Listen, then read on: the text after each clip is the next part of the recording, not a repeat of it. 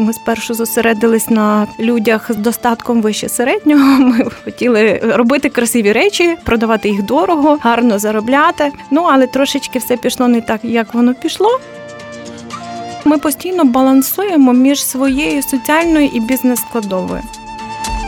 Але крок за кроком ми навіть капелюшки продаємо в Україні, які треба, начебто, приміряти, але ну є й такі сміливиці. Знай Львівське. Промопроект Львівського радіо. Мене звати Наталка Мякушко, і я керівниця соціального підприємства Рукомисли. Ми зараз знаходимося, як і знаходилися на вулиці Володимира Великого, 22. Наші вироби є в етногалереї Роксляни Шимчук, це в опера пасажі на четвертому поверсі. А наші пуфи ви можете придбати і в нас в майстерні. Вони випускаються під брендом Валун, але їхнім власником є фірма Enjoy, виробник безкаркасних меблів. Таким творцем цієї ідеї і самих рукомислів є громадська організація Центр жіночі перспективи. Це громадська організація, яка вже у Львові більше 20 років займається захистом прав жінок. І певний час перед ними, як і перед багатьма громадськими організаціями, постало питання про залучення інших, крім донорських джерел для своєї статутної діяльності. Тоді якраз почало з'являтися поняття соціального підприємництва в Україні.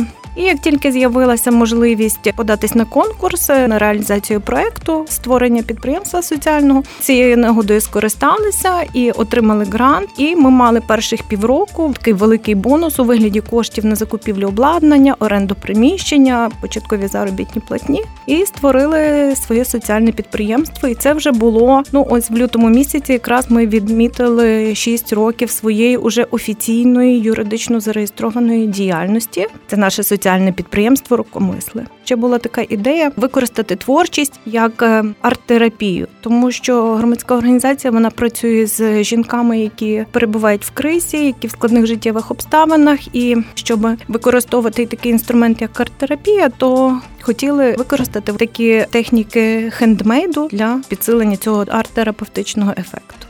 Наша художниця і відома скульпторка Наталя Лійкіна, яка власне теж була ініціатором введення цих видів діяльності в соціального підприємства рукомисли, вона привезла техніку валяння з Казахстану. Вона там була на симпозіумі скульптурному і близько познайомилася з цією технікою, навчилася. А батіком вона займалася давно. Вона малює картини в техніці батік. Ну і це були її види діяльності, які вона хотіла втілити для того, щоб допомогти ще комусь в такий спосіб ця техніка вона не для мене якась така медитативна. Тобто ти сідаєш, береш голочку, ти про сухе валяння, і тобі година, півтори часу пролітає там за валянням якоїсь мишки чи якоїсь там брошечки. Ти не помічаєш того часу, а, а бачиш потім результат, який тебе тішить зазвичай. Начебто зрозуміло, що повинні бути все таки взірці. Ну, плюс-мінус, більш-менш е, продукція мусить бути стандартизована. Наскільки це можливо, навіть е, в хендмейді з одного боку. А з другого боку, ми працюємо з вразливими жінками, і ми собі так е, першочергово якось постановили, що люди, які приходять до нас на роботу, вони повинні ще й від тої роботи отримувати задоволення. І спочатку, звісно, цей процес він керований, поки люди навчаються, то в принципі це контролювати ще якось можна. Художниця наша вона за цим пильнує. Ну але потім люди виростають і вони хочуть творити свої речі, особливо коли люди, які ніколи не займалися ніяким хендмейдом, взагалі пензля в руках і вовни ніякої не тримали, які були там держслужбовцями, бізнесменками. Це про переселенок. Зараз говорю, бо в нас і такі були дуже успішні в своїх видах діяльності пані. І коли в них починається виходити, потім вони ще це самі мають можливість продати там, наприклад, на ярмарках. Вони бачать, що це приносить комусь радість, задоволення і продається за гарні достойні гроші. Це їх окриляє, вони хочуть творити, і вони часами творять, і часами творять таке, що гей-гей. І це так, якби теж наша місія в тому. Часами, можливо, воно не зовсім таке виходить високохудожнє з одного боку. Ну а з другого боку, ти себе завжди стримуєш тим, що ну, якщо воно тобі не подобається, не значить, що воно комусь іншому не сподобається. Ну і все має право на життя, тому що це творчість. Ну і так ми, якщо ми вже вв'язались в такий вид діяльності, непростий власне в плані побудови бізнес-процесів, ну то вже якось ми тут балансуємо. Це вже близько 200 людей, які пройшли наші курси. Ми час від часу проводимо з нашими випускницями зустрічі. І жінки власне говорять про це, що це в той момент це було саме те, що їм потрібно. Що вони в нас віднайшли себе, віднайшли якісь внутрішні резерви, дослівно навіть розправили крила і знайшли в собі сили рухатись далі. Хай не з нами, але йти десь вчитися на якісь інші курси, або все-таки шукати цю професію, в якій вони вже були професіоналами, шукати якісь можливості себе вже у Львові зреалізувати в цих напрямках або в інших. Тобто вони ставали успішними в тому плані, що вони мали можливості для самореалізації, навіть якщо це було не з нами, і вони таки реалізовувались в різних напрямках діяльності. Ну і це насправді успіх, тому що це наша найважливіша місія. Купуй своє, бо воно круте. Знай львівське. Найкраще ми продаємося на ярмарках, найкраще ми продаємося в галереях, і наш покупець е, дуже часто це турист.